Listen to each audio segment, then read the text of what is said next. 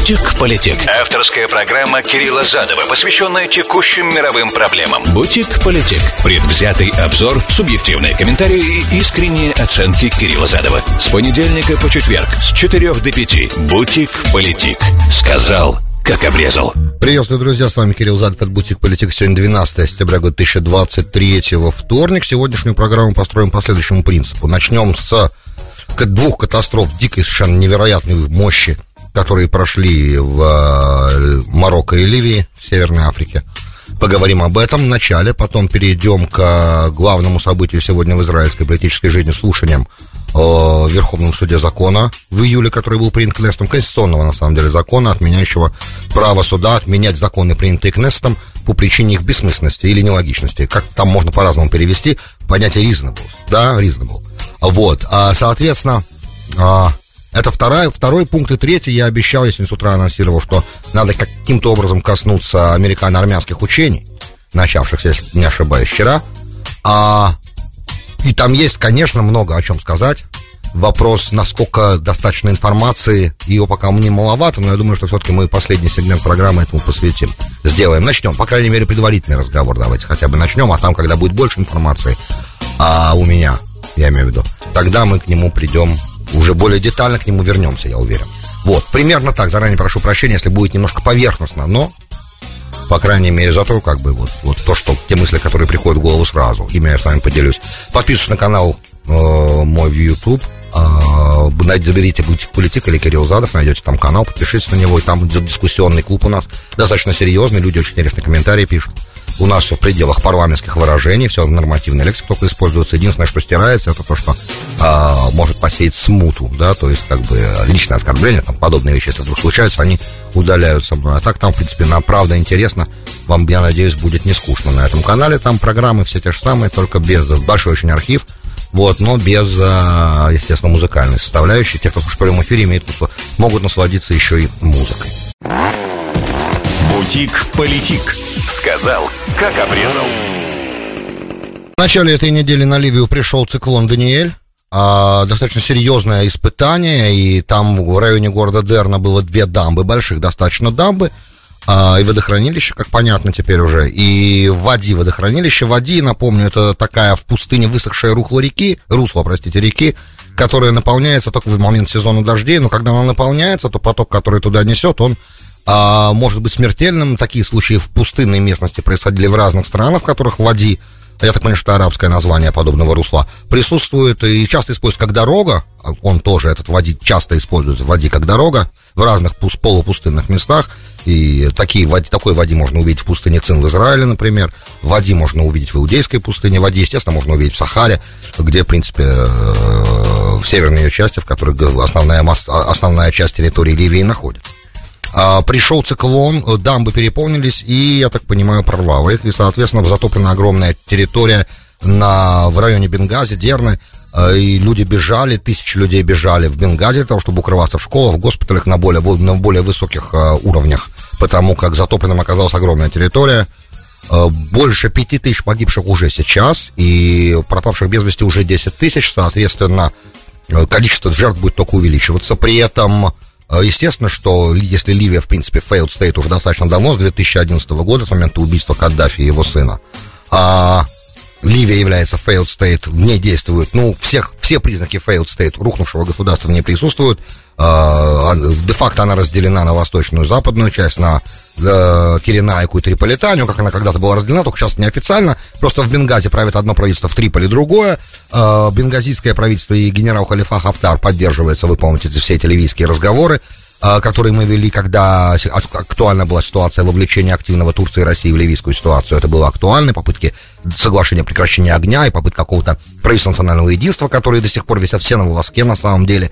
И, де-фа, и де-факто Восток и Запад не очень-то между собой как бы коммуницируют. То есть государство на самом деле цель, такого цельного, суверенного, а, работающего, да, настоящего государства Ливия сегодня не существует наверное, можно так сказать. И, естественно, что инфраструктура и возможность э, экстренного ответа на подобные ситуации серьезно уменьшена в принципе. Она и была, и, наверное, не такая уж блестящая эта возможность до начала арабской весны, до 2011 года, но уж тем более после э, уничтожение того правительства, которое эффективно Ливией управляло, не ошибаюсь, 69 -го года, в тот момент, когда Каддафи э, сверх короля. Если я не ошибаюсь, Идриса. Если я сейчас все правильно говорю, память меня может немножко подвести, потому что я только в 69 году родился, но из, из э, других источников знаю, когда Каддафи пришел к власти. В общем и целом, э, ситуация катастрофическая, никакой... Э, Египет, э, Франция заявили о том, что они будут посылать команды, говорят очевидцы там, что выглядит это все дерно, э, выглядит как Катрина, как последствия в Новом Орлеане Катрины 2005 года урагана, который, прошел по южной части Соединенных Штатов. Те, кто был здесь, помнят всю эту историю. Правда, ответ пришел, но ответ пришел с опозданием несколько дней. Ураган был слишком сильный, если не ошибаюсь, четвертой категории. И страшные вещи, которые есть, которые были в этот момент там, в Новом Орлеане и в Эри, которая пострадала, от затопления. Вы можете увидеть документальный фильм, который был снят на HBO и показан по HBO. Э, он называется When Leaves Fall. Если не ошибаюсь, там 4 серии, но если вы человек впечатлительный, я вам не советую это кино смотреть. Вот. Документальное. В общем, э, примерно то же самое сейчас происходит в Ливии, только Америка все-таки не failed state, а Ливия да. Можно себе представить, сколько еще, что, что, что еще страшное там впереди ожидает тех, кто, когда, когда вода начнет спадать.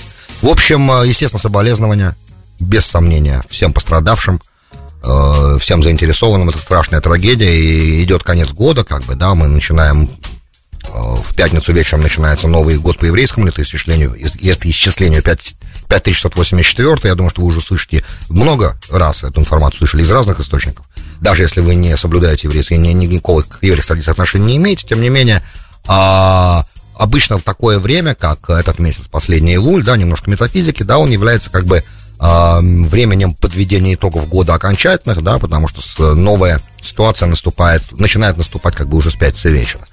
А, и приговоры как бы подписанные, как у нас учатся, да, в Йом-Кипур запечатанные предыдущего, Йом предыдущего, то есть октября 2022 или конца сентября 22, октября 22, они заканчивают исполняться вот непосредственно примерно в это время, то есть подбивается баланс. Поэтому такое количество разных вещей происходит обычно в этот месяц. И вот напомню, что вот вчера мы э, говорили об 11 сентября, оно тоже произошло, на самом деле, 22 числа лунного месяца июля, который был ровно 22, да, за неделю до, до 23 за неделю ровно до еврейского Нового года. То есть примерно в тех же самых числах. Вот тут две катастрофы подряд. Это Ливия. При этом э, в субботу произошло землетрясение дикой магнитуды. Ну, даже не магнитуда 6,8 важны, а эпицентр, глубина залегания эпицентра. В горах Атласа произошло землетрясение очень сильное. Это Марокко. И пострадал Маракеш, были разрушения в Медине. То есть самые э, горячие туристические зоны, которые для Марокко являются, ну, как минимум, огромной львиной доли их бюджета государственного, они пострадали, погибло по, пока по подсчетам около трех тысяч человек. А, Марокко, причем там ситуация чем важна и чем она отличается от ливийской, что Марокко не failed state, в принципе. Да, там правит король, прямой потомок Мухаммада, Мухаммад VI, Мухаммада пророка я имею в виду. И всего в двух странах в мире, если не ошибаюсь, правит а, прямой потомок Мухаммада, это Марокко и Иордания. Э, Абдалла второй тоже прямой потомок пророка. Соответственно, пророка Мухаммада. Соответственно, э, король сегодня только посетил Маракеш, то есть через три дня, и сразу не выступил с заявлением, и столкнулся с невероятной критикой своих подданных, чего раньше обычно не случалось. И даже в начале арабской весны небольшие маргинальные демонстрации в 2011 году, которые были, были немедленно разогнаны. И, в принципе, а, уважение к легитимности трона марокканского, да, и уважение нации к королю присутствует. И я сам видел, как люди абсолютно искренне снимают со стены, я был в Марокко, снимают со стены портреты короля и целуют его. Вот, поэтому, и это никак не связано с культом личности короля. И это не вызвано репрессиями и не страхом, а это вызвано так, это выглядит искренне любовью. Потому что марокканцы вообще уважают свое наследие и уважают э, трон, который над ними стоит. И вот впервые случилось то, что случилось, после того, как произошло это землетрясение, и ответ монархии, монарха не был мгновенным. Э, более того, были некоторые сделаны поступки, которые немного странны э, с точки зрения э, простой логики. Потому как э, около 60 стран предложило Марокко свою помощь, приняли же они от небольшого количества стран помощь. Я точно знаю, что они приняли израильскую помощь, но сначала э, не так быстро это произошло, как должно было бы произойти. Э, United от Соло, да, команда одна, объединенная от Соло, как бы, то есть, ну, emergency response израильский, э, экстренный ответ э, группа собралась, но тогда еще не было разрешения от короля на прибытие, поэтому они прибыли в Марокко как э, индивидуалы и прошли только после того, как они прошли через границу, как они делали с оборудованием своим, я не всем понимаю, но, видимо, им это удалось, и потом уже они объявили, что они, да, спасать, команда спасателей, и поехали спасать, и вот сейчас работают в деревнях, в далеких, в горах Атвос, спасают, пытаются вытащить людей. Поисковые операции все еще продолжаются, хотя уже, как бы, я так понимаю, что третьи сутки прошли, и надежды, естественно, все меньше и меньше найти людей. Но мы знаем из турецкого недавнего печального опыта, что можно находить, по-моему, через 10 дней. Всякое бывает, воздушные бывают а, а, пузы, карманы, бывает, что есть продовольствие, бывает, что есть вода. Всякие бывают ситуации. Ну, там Турция, если не ошибаюсь, все-таки была зима, и шансы на воду были намного большими, чем горах Атласа летом, э, осенью, в начале осени. Но, тем не менее, шансы, короче, есть. Будем надеяться и молиться за то, чтобы все, кто, кого можно спасти, были спасены. Ну и опять же тоже соболезнования. Но вообще, конечно, это страшная ситуация. Вопрос, насколько э, ущерб монархии будет сейчас донесен, да, из-за того, что вот э, монархия марокканская впервые сталкивается с такой активной критикой в прессе. А, не кончится ли это какими-то серьезными выступлениями против короля, что, конечно, может сильно помешать разным планам, в том числе и геополитическим, военным планам, а, участия Марокко в разных, а, в разных всяческих союзах, в которых, естественно, Израиль вовлечен, и в создание как бы суннитского НАТО. Мы об этом говорили, все это может быть поставлено он холл сейчас совсем, э, потому как может просто быть не до этого, а может быть просто, если вдруг монархия, не дай бог, падет, это ведь может произойти. Если монархия в итоге в Марокко падет, то на смену ей, скорее всего, следует ожидать. Опять же, следует ожидать такой стране, как Марокко, какую-то группу, которая пользуется народной, может пользоваться народной поддержкой, а обычно в таких странах а, единственная группа, которая в состоянии пользоваться народной поддержкой и воспринимается как некоррумпированная сила, это Ихван, то есть братья-мусульмане. Я не знаю, честно вам скажу, насколько силен Ихван в Марокко, не думаю, что он легален в Марокко. Вот, а, что на самом деле не делает его присутствие там невозможным. Поэтому, ну и там есть еще и радикальные салафистские группы, в том числе есть Аль-Каида Магриба, да, а, и она тоже имеет свои ячейки, имела свои ячейки в Марокко. Не знаю, насколько успешно спецслужбам марокканским совместно с саудитами и израильтянами удавалось с, этим, с этими группами бороться. Я надеюсь, что удавалось, но этого, это можно будет узнать только когда и если, не дай бог, ситуация дестабилизируется совсем. Пока как бы а, критика короля не переходит как бы совсем уже недопустимых пределов. Вот, будем надеяться, что ситуация это такой и останется. Да, давайте будем за, этим, за этими ситуациями и в Марокко, и в Ливии внимательно наблюдать. А, добавление к ливийской ситуации, надежды были на Востоке на ливийскую национальную армию, это хафтары ребята. Но они, к сожалению, не обучены спасательным операциям. Ну, потому что, как я представляю себе, это все-таки ребята тоже на джипах с пулеметами. Они умеют ездить стрелять, как на тачанках, да, но не особо готовы заниматься обычной солдатской работой, рыть. А в данном случае я считаю, что это очень важно, да. Солдаты же роют окопы и также могут и рыть, как бы, и раскапывать завалы. Вот. И в данном случае я боюсь, что они, а, ну или там а, отводить воду, например, да, рыть, рыть траншеи. А это каналы, а, демелиорировать как бы территорию. А это, мне кажется, демелиорировать.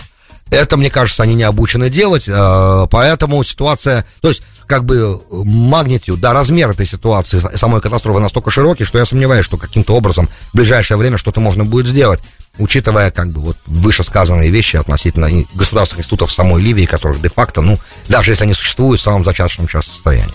Вот, примерно, что я хотел по этому поводу сказать. Переворачиваем эту печальную страницу, идем а, в Высший суд справедливости Израиля, где сегодня рассматривается как бы э, иски об э, аннулировании закона, который в июле коалиция смогла провести через Кнессет, правящая во главе с Натаньягу, провела правящая коалиция закон, конституционный на самом деле закон, amendment такой, да, поправку, который, закон, не поправку, который отменяет возможность Верховного суда отменять законы, принятые Кнессетом по причине их не а, беспричинности или а, как же reasonable-то перевести, а, продуманности, нет, неправильно. Уже как-то мы это переводили, все время я с этим словом reasonable мучаюсь, потому что оно не так-то просто переводится на русский.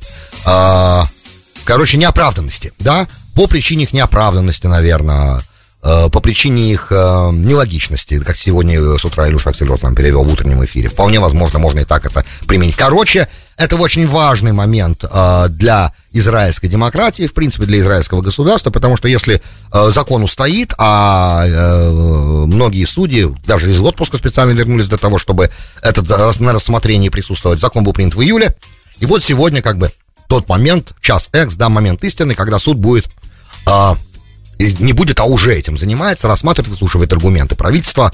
Аргумент правительства, сразу вам скажу, достаточно, на мой взгляд, логичный. Я, опять же, беспристрастен сейчас. То есть, на самом деле, мою позицию все знают. э, и я не буду, что я выступаю за то, чтобы закон, который принимает Кнессет, устоял. Э, мне представляется, что это справедливо. Но, опять же, я не позволю сейчас своим эмоциям и э, той стороне, которую я в этом споре занимаю, взять верх над как бы рассуждением самим, да, должно быть беспристрастно, поэтому я приложу все усилия. Э, мне представляется, да, значит, если закон устоит, то это первый как бы этаж в большой судебной реформе, которая там комплекс законов, в том числе, естественно, заниматься эта реформа должна тем, как судьи назначаются, без сомнения. Э, если закон не устоит, то есть два варианта. Либо Натаньягу примет это решение, и правящая коалиция, соответственно, примет это решение, не расходясь, при этом и продолжит работу иска, поиска компромисса.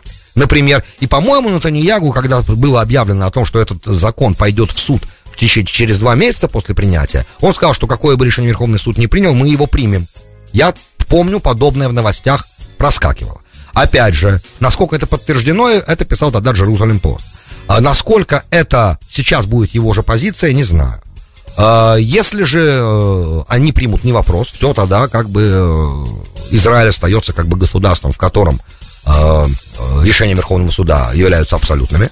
Если же Натаньягу не примет решение Верховного суда, то, соответственно, возникает конституционный кризис, да, одна ветвь власти, а точнее две, исполнительная законодательная против Верховного суда. И это прецедент, я вам скажу.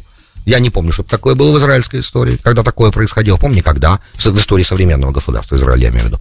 Соответственно, а, возможны дальнейшие разные вещи, в том, я не хочу ничего исключать, но также не хочу ничего проговаривать вслух, для того, чтобы, как у нас говорится, не открывать, э, не давать возможность, не, не открыть рот э, сатану, да, дьяволу. Да, это не нужно делать, проговаривать разные нехорошие варианты, я надеюсь, что все закончится в итоге полюбовно. Будет найден компромисс обязательно. Я тут, опять же, с Льюи Эксельродом полностью согласен что в, в интересах всех найти компромисс. Вопрос, будет ли он найден, и явно совершенно в, э, в судебной комнате сейчас не компромисс ищется, а ищется решение. Теперь а, относительно заинтересованности сторон, так как закон о самом Верховном суде сейчас рассматривается в Верховном суде, мне представляется, что все судьи, а, которые там есть с точки зрения как бы элементарных понятий а, в талмудическом праве, праве, которое называется нагия, заинтересованность. И она есть сейчас. Это заинтересованность Верховного суда, этот закон отменить. И раз так, мне очень сложно себе представить, что судьи, э, какими бы мудрецами они не были, какого бы уровня высокого они не были, э, насколько бы ни была высока их мораль, в чем, кстати, у меня в их морали у меня тоже нет сомнений особо. А, но какая бы она ни была высокая, так как они заинтересованы, они не могут быть беспристрастны в рассмотрении закона, который принят Кнессет. Поэтому им самим, по идее, этот закон, который о них, нельзя было бы рассматривать. Это первое. Второе. А, так как Израиль является демократическим государством, то волеизъявление основной массы населения это выборы в Кнессет. Соответственно, при формировании, да, во-первых, когда Кнессет принимает закон, этот закон принимает народ, потому что народ избрал этих депутатов в Кнессет. Это первый момент, который нужно понимать. И также а, любой суд обязан руководствоваться законом. А, при, а при особенно такой, как Конституционный Верховный суд, который сейчас это дело слушает. А закон, а, в законе ничего не написано, а, для того, чтобы определять, короче, еще раз, я, я забыл, простите, тут немножко, тут надо сформулировать правильно. Для того, чтобы определять, соответствует ли закон как бы э, базовым законам Израиля, а это задача ведь Верховного суда, правильно? Для этого нужно понимать, э, нужно, нужно проверять его на соответствие законам, которые там есть. Э, если прописано, как бы, что закон должен как бы быть вот таким, и можно его отменить по причине, допустим, что он нелогичный, тогда Верховный суд имеет право это делать. Если нет, то тогда нет. Законом должен руководствоваться Верховный суд, когда принимает решение, на мой взгляд. Но опять же, это, не, это тоже не всеобъемлющий момент. И э, если есть возможность у суда отменять закон, исходя из того, что он видит его нелогичным, то, соответственно, для того, чтобы у суда эту возможность забрать, требуется отдельный закон, который был принят. Тут все правильно. Теперь, так как Верховный суд является заинтересованным лицом в рассмотрении, а такой закон ограничивает возможности Верховного суда, заинтересованность Верховного суда, конечно, этот закон отменить присутствует. И раз так, он не может быть беспристрастным здесь а, оценщиком в реальности этого закона и его справедливости. Такое мое мнение, и мне представляется, что все равно, так как, еще раз, да, так как Кнессет сам по себе является волеизъявлением народа, да, Э, первое, значит, законы, которые принимает Кнест, принимает народ, а Израиль демократия. Э, и отменять просто так решение закона, э, Кнессета Верховному суду, это значит менять решение народа и решение выборов, и результаты выборов. что проблематично. И также проблематично, э, также проблематично, что Кнессет э, должен иметь, э, система назначения должна тоже отражать результаты выборов. Например, в Америке, да, вот важный момент, как бы. У нас, правда, все три вести власти, в отличие от Израиля, существуют. У нас есть э, Верховный суд, Суприм Корт, у нас есть Сенат, ну, если по Конгрессу, Сенат, Палата представителей, есть президент. Исполнительная, законодательная, судебные власти все в полную мере сильны, и каждый имеет свой звездный час в американской истории. Вот как Верховный суд сыграл свою звездную роль в 2000 году, вы увидели, он назначил президентом Буша-младшего, например. Да, а как Палата представителей и Сенат могут оказываться ключевыми, вы наблюдали во время Трампа, да, импичмента два раза. Вы видели два раза импичмент от Палаты представителей одному сидящему президенту. Например. То есть всякие бывают вещи. А поэтому, ну и президент, как мы понимаем, может начинать войну сам, например, единоличным своим решением. И вообще президент, у него полномочий у американского президента больше, чем у некоторых абсолютных монархов в абсолютных монархиях. Да, при этом он избирается на 4 года и может переизбраться всего лишь один раз. А, то есть тут есть интересные штуки. Теперь, как назначаются верховные, э, члены Верховного суда? Они назначаются по представлению президента Сенатом. И обычно, даже если в Сенате после выборов двухлетних, да, допустим, мидтормов, нет возможности у нет большинства поддерживающего, представляющего ту же самую партию, что и президент. Это часто бывает после медтормов обычно, да, это только в этом, в эти, на этих медтормах так не произошло, да, в 22 году. А обычно, если избрали Обаму, то через два года республиканцы контролируют палату представителей и Сенат. Если избрали Буша, то демократ через два года контролирует палату представителей и Сенат. Ну, так на памяти последние разы как было. И в этой ситуации все равно назначают тех представителей, э, членов Верховного суда, которых представляет президент. Но ищется компромисс на уровне Сената, на уровне разных сенатских комитетов, комитета по юридического, да, например. То есть ищется компромисс. Соответственно, э, слушания это проходят, вопросы судьям задают, но в итоге как бы э, удается нас провести, чаще да, чем нет, удается провести э, кандидатов в президента. Но это, опять же, отражает результаты одной, одного из этапов выборов, например, президентских. Если в чью-то каденцию умерли несколько членов Верховного суда, как с Трампом получилось, или ушли в отставку, то ему повезло, и он назначил троих за четыре года, которые он был у власти, например. Консерваторов, естественно. Вот, но они иногда, кстати, когда голосуют, они голосуют и с либералами, потому что суд в Америке, да, Верховный, руководствуется законом. И судья не руководствуется, а, естественно, политическими взглядами, а своей моралью, как бы, и тем, как он понимает закон. Вот, а закон далеко не всегда соответствует политическим убеждениям или не соответствует им. Закон, он такая, как бы, э, фундаментальная для государства вещь. Поэтому э, мне представляется, что раз Кнессет избира, избирается прямым голосованием населения, да, раз такое происходит, то, соответственно, Кнессет должен иметь больше возможностей назначать судей. И каждый раз, когда, допустим, э, есть возможность назначать нового судью, или как там это в процессе будет определено в результате всей этой реформы, то вот в тот момент слепок Кнессета и будет решать. Да, в тот момент слепок.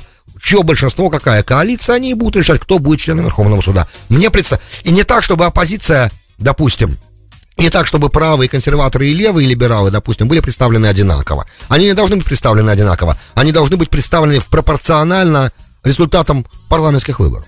Так мне представляется, и это было бы честно. Наверное, да? Это было бы более демократичным. Но, опять же, так как драма сейчас э, он, да, она включена, и все внимательно за этим наблюдают, и решения пока нет, и я так понимаю, что прения продолжаются, они будут непростыми, то впереди у нас еще много интересного. Я очень надеюсь, что до конституционного кризиса дело не дойдет. Бутик-политик. Сказал, как обрезал. Добро пожаловать в Бутик Политик, часть вторая. С вами Кирилл Задов. Сегодня 12 октября года 2023, вторник обещал э, начать разговор о армяно азербайджанско-российско-американский вот этот, да, вот этот клубок начать распутывать. На самом деле удивительным для меня оказалось э, десятидневное учение, которое начали вчера недалеко от Еревана. Правда, масштабы небольшие, честно скажем. Давайте будем здесь, не будем ничего приукрашивать, как есть. Э, 75 американских солдат и 175 э, армянских солдат. Недалеко от Еревана, там тренируются вместе. А, чему там их, ну, э, официально заявлено от Госдепартамента, так понимаю, заявление, что это peacekeeping operation, да, то есть операция по поддержке мира, это будет целью тренировки. Ну, мы понимаем, что в итоге э, говорится в таких случаях обычно, и совсем не обязательно, что именно то и только это. Но это понятно тоже, да. Потому что операция, операция по поддержанию мира может быть все что угодно. И иногда для поддержания мира требуется высадиться в каком-то аэропорту, например, и что-то сделать, да, для поддержания мира. А иногда требуется захватить какой-то президентский дворец для, поддержания мира. Так ведь тоже бывает, правда? В истории мы знали многих случаев. Вот, 79-й год Афганистан, например. Есть много разных случаев, что делается для поддержания мира и что называется э, группой по поддержанию мира, миротворцами, кто называется миротворцами тоже. Поэтому давайте не будем особо большого внимания уделять э, терминологии, а будем попытаемся понять геополитически, что вообще все это означает. На самом деле Армения решила от, э, дрейфовать в сторону от России. Э, причины как бы тому есть, естественно. Причины, естественно, Госдепартамент э, не, э, не мог не воспользоваться возможностью вбивать клинья в эту трещ, треснувшую льдину уже, да, которые были единым Армения и Россия достаточно долго цивилизационно, да, достаточно долго вместе. И вот когда появляется такой крэк, как это было в украинском случае в 2005 году с избранием Ющенко, например, да, и потом в 2014 году во время э, Майдана 13-14 года, вбивать в эту треснувшую льдинку, э, забивать туда маленькие всяческие рычажки, чтобы использовать их для откола, для того, чтобы отколоть тут от, отколо, отколоть льдинку. Америка это любит делать. Это как бы, опять же, все э, наследие Британской империи, наверное, да, в, в мыслительном процессе здесь. Ну, надо сказать, что для Блинкина и Салливана, мне кажется, что именно оба, два человека этих сегодня ведут день ото дня управления внешнеполитическими э, процессами американскими, да, которые требуют, потому что я очень сомневаюсь, что наш президент в той деменции, в которой он сейчас находится, на том этапе деменции, точнее, в котором он сейчас находится, в состоянии реально ежедневно заниматься э, руководящей направляющей работой. Для этого нужны как бы люди более молодые, энергичные и хорошо соображающие, быстро соображающие. Вот Салливан и Блинкен, по-моему, идеально под это описание подходят. Вот, я думаю, что они реально заправляют бал. В общем, это неплохой ход. А, понятно, почему у Армении, мы чуть, да, самое главное сказать, почему у Армении есть определенные по отношению к России обиды, потому что Армения, э, Россия не вступила за Армению, когда Азербайджан при турецкой поддержке начал отвоевывать, освобождать Карабах, который был его регионом до отделения Карабаха и э, одной и первой из войн, и потом второй, вот, и э, периодически возникающих разных конфликтов. Тут как бы операция наступательная закончилась победой азербайджанской стороны. Вот, и де-факто Нагорный Карабах полностью оказался под контролем э, азербайджанского государства, естественно, да. Вот, и э, вопрос стал Лачинский коридор, потому что стороны по прекращению огня обязались поддерживать, чтобы грузы шли, потому что армян, все равно население Карабаха в основном уже армяне, правильно? Вот, и им нужно же продовольствие, азербайджанцы при этом стали говорить, вкратце, да, сейчас, азербайджанцы стали говорить, что через этот коридор тогда поступают и вооружения на Нагорно-Карабахским резидентам, что они не могут позволить, и перекрыли коридор, и пока никто ни у кого не получается, в принципе, его открыть. Я надеюсь, что я правильно сейчас излагаю хронологию. Я вообще стараюсь этой темы сильно избегать, честно, потому что не чувствую себя, во-первых, экспертом в этом вопросе, а во-вторых, ну, как бы я вижу здесь а, а, возможность единственную, как э, по идее нужно было бы договариваться. Мне представляется, что единственным возможным вариантом была бы автономия в составе Азербайджана, наверное, да, исходя особенно из реалий, которые есть. Вопрос, э, согласится ли это Азербайджан, нужна ли ему такая армянская автономия на своей территории, я имею в виду Нагорно-Карабахская. И это сегодня, после того, как он так победил в войне. Вот, теперь... Э, я так понимаю, что Армения расстро... сильно огорчилась из-за того, что Россия не поддержала. Армян же Нагорного Карабаха, а Россия и Армения вместе члены АДКБ, Организация договора коллективной обороны, на что Россия резонно отвечала Армении, что мы по АДКБ договору должны защищать Армению в случае нападения на нее. Нагорный Карабах не является Арменией, вы ее не аннексировали. Но после этого были разные вторжения азербайджанских войск на армянскую территорию, подтверждением армянской стороны. И тут Россия тоже не вмешалась. Опять же, Wall Street Journal пишет, что из-за вторжения в Украину это все происходило. И так как украинское э, военные действия там весь ресурс как бы забирали. России политически было не до этого, и логистически. Да, так объясняет Wall Street например. Это, конечно, э, вызвало серьезные сомнения в том, насколько Россия хороший для Армении союзник. И вот она решила попробовать а, немножко э, попробовать с Америкой, учитывая, что армянское лобби в Америке очень серьезное. И, конечно же, оно давит для того, чтобы Соединенные Штаты пытались каким-то образом Армении помогать. Но, естественно, эта помощь будет не бескорыстной, а дрейф в сторону потребуется, скорее всего. Э, не пока не готов комментировать, если такой дрейф произойдет, в состоянии будет Армения этот дрейф обслуживать самостоятельно, без дешевых ресурсов а, с российской стороны. Э, под ресурсами я многие вещи имею в виду. Не хочу пока влезать вглубь, да? Но идея как бы тут, что нас, э, и огромная... То есть, я понимаю, конечно, что армянская диаспора в Америке очень большая, правда, очень многочисленная. Я не уверен, что она больше той, которая в России. А, надо с цифрами немножко познакомиться, чуть-чуть больше в это дело залезать. Но в любом случае, это может принести проблему господину, господам Салливану и Блинкину, о которой, может, они даже не подозревали, который уже начинает прорастать. Это недовольство Азербайджана подобными, например, военными учениями совместными. И некоторые вопросы, которые господин Алиев может захотеть а господину Байдену задать, мол, ребята, мы-то думали, что мы союзники, как бы, типа. А вы союзники не с нами, оказывается, еще. С другой стороны, э, оптимистично, смотря на это все как бы с оптимистичного э, угла, может быть, э, именно вот такое вовлечение американской стороны, э, а может быть даже и французской, может позволить э, в итоге договориться о том варианте, при котором Азербайджан больше не будет заинтересован ни в каких военных решениях дальше уже, и успокоится ситуация, потому как Азербайджан является другом США, э, и Армения может стать другом США, да, так рассуждает Госдеп, наверное, да, и так рассуждают, наверное, в армянском, в Ереване, да, в столице. Соответственно, что, может быть, удастся и с Россией не поссориться, если правильно все делать, и с Америкой подружиться. Э, умная телка, как это, двух, э, умный теленок двух маток сосет, да? Теоретически это возможно. Практически, ну, российская военная база сейчас присутствует в Армении. То есть, а, а что будет дальше с этим? Как это все дальше будет развиваться? А, это вопросы в будущее. Пока учения очень маленькие, но они, на мой взгляд, знаковые, прецедентные. Вот. А, если в этом определенную как бы попытка Армению от, из российского из российской сферы влияния вытащить, вы, выдернуть как да, вы, тиска э, клещами, возможно, да, от, отодрать Армению от России, возможно, да. А, будет ли это успешно, пока сказать невозможно. Вызовет ли это раздражение Азербайджана, уже вызывает. Э, может ли Америка сегодня Азербайджану объяснить, для чего она это делает, так, чтобы Азербайджан принял это и нормально к этому отнесся, мы тоже должны еще посмотреть. Вот что я пытаюсь сказать. То есть пока еще, на мой взгляд, рановато, да, давать какие-то оценки, какие-то прогнозы. Но сам по себе факт, конечно, очень интересный. И да, он уменьшает э, влияние России на Армению однозначно. Так мне представляется, по крайней мере, пока. Друзья, большое спасибо, что были со мной. С вами был Кирилл Задов и слушали Бутик Политик. До встречи завтра. Бутик Политик. Сказал, как обрезал.